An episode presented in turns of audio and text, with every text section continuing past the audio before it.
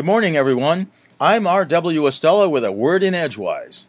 Today is September 2nd, the 245th day of 2019, meaning we're in this year's last quarter, giving us 120 days until 2020. During the evening hours in early September, look skyward to the south to see a famous asterism known as the Teapot a pattern of stars that in a dark enough sky, such as ours in down east Maine, will help to locate the galactic center of the Milky Way. Also, as darkness falls tomorrow evening, our waxing crescent moon will vie for attention with the constellation Libra the Scales, whose alpha star Zubenelgenubi and intriguing green star Zubeneschamali will augment the burgeoning lunar light below and above, respectively.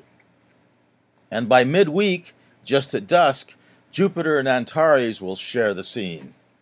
Today is the birthday of critic and animal rights activist Cleveland Amory, who was born the son of a wealthy textile manufacturer from Nahant, Massachusetts, in 1917. As a youngster, Cleveland, using a BB gun, naively shot a bird finding he had merely wounded it and wondering what to do next. His father, however, said, You shot it, you kill it.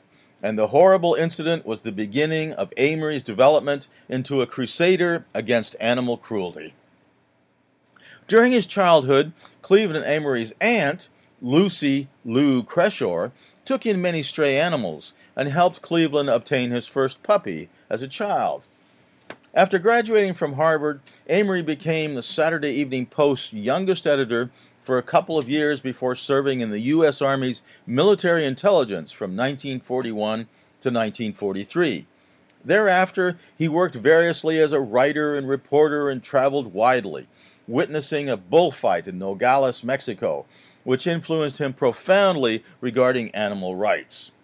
Meanwhile, he was writing a best selling series of social history books commencing in 1947 with The Proper Bostonians, in which he lambasted the pretensions of upper class society among the descendants of Massachusetts Bay colonists. Decades later, in the 1980s and 1990s, Amory was busily launching another best selling series of nonfiction books. This time, the focus was on Polar Bear, a stray, starving, white cat whom he had rescued from a Manhattan street on Christmas Eve 1977. The Cat Who Came for Christmas appeared in 1987, followed by The Cat and the Curmudgeon in 1990, and The Best Cat Ever in 1993, published after the death of Amory's beloved stray, Polar Bear. And speaking for bears, Maine wildlife biologist Randy Cross, who has been studying black bears in Maine for more than 30 years, recently opined that the 2019 2020 bear hunting season is likely to be tougher for bear hunters than in the recent past, owing to plenty of natural bear food in the woods, which means bears will not be as tempted to visit bait sites as they might have been in less productive food years. Quote, the relative abundance of natural foods on the landscape, close quote, says Cross, quote, has the greatest influence on hunting success and physical condition of the bears, close quote. Thus, the Bangor Daily News appended this headline to an article on the topic this past Friday by John Holyoke. Quote, Bear hunters may have hard time filling tags, close quote. Hence, folks who like to stuff barrels full of scraps from Dunkin' Donuts and then wait nearby for a hungry bear to show up and to shoot it may be somewhat chagrined this season, but other folks who believe such activities are unsportsmanlike and inhumane will probably be hopeful that a few more bears may escape such a demise than in previous years.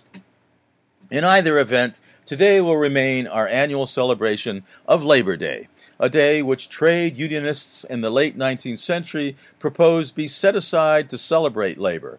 Promoted by the Central Labor Union and the Knights of Labor, the first organized parade was held in New York City, and in 1887, Oregon was the first U.S. state to make the holiday an official public one. Seven years later, in 1894, Labor Day had become an official federal holiday celebrated by 30 states. Today is also the birthday in 1948 of Terry Bradshaw, in 1951 of Mark Harmon, and in 1952 of Jimmy Connors. Today as well, back in 1931, Bing Crosby made his solo radio debut. From Orono, Maine, I'm R.W. Estela with a word in Edgewise. Here's to a splendid Labor Day.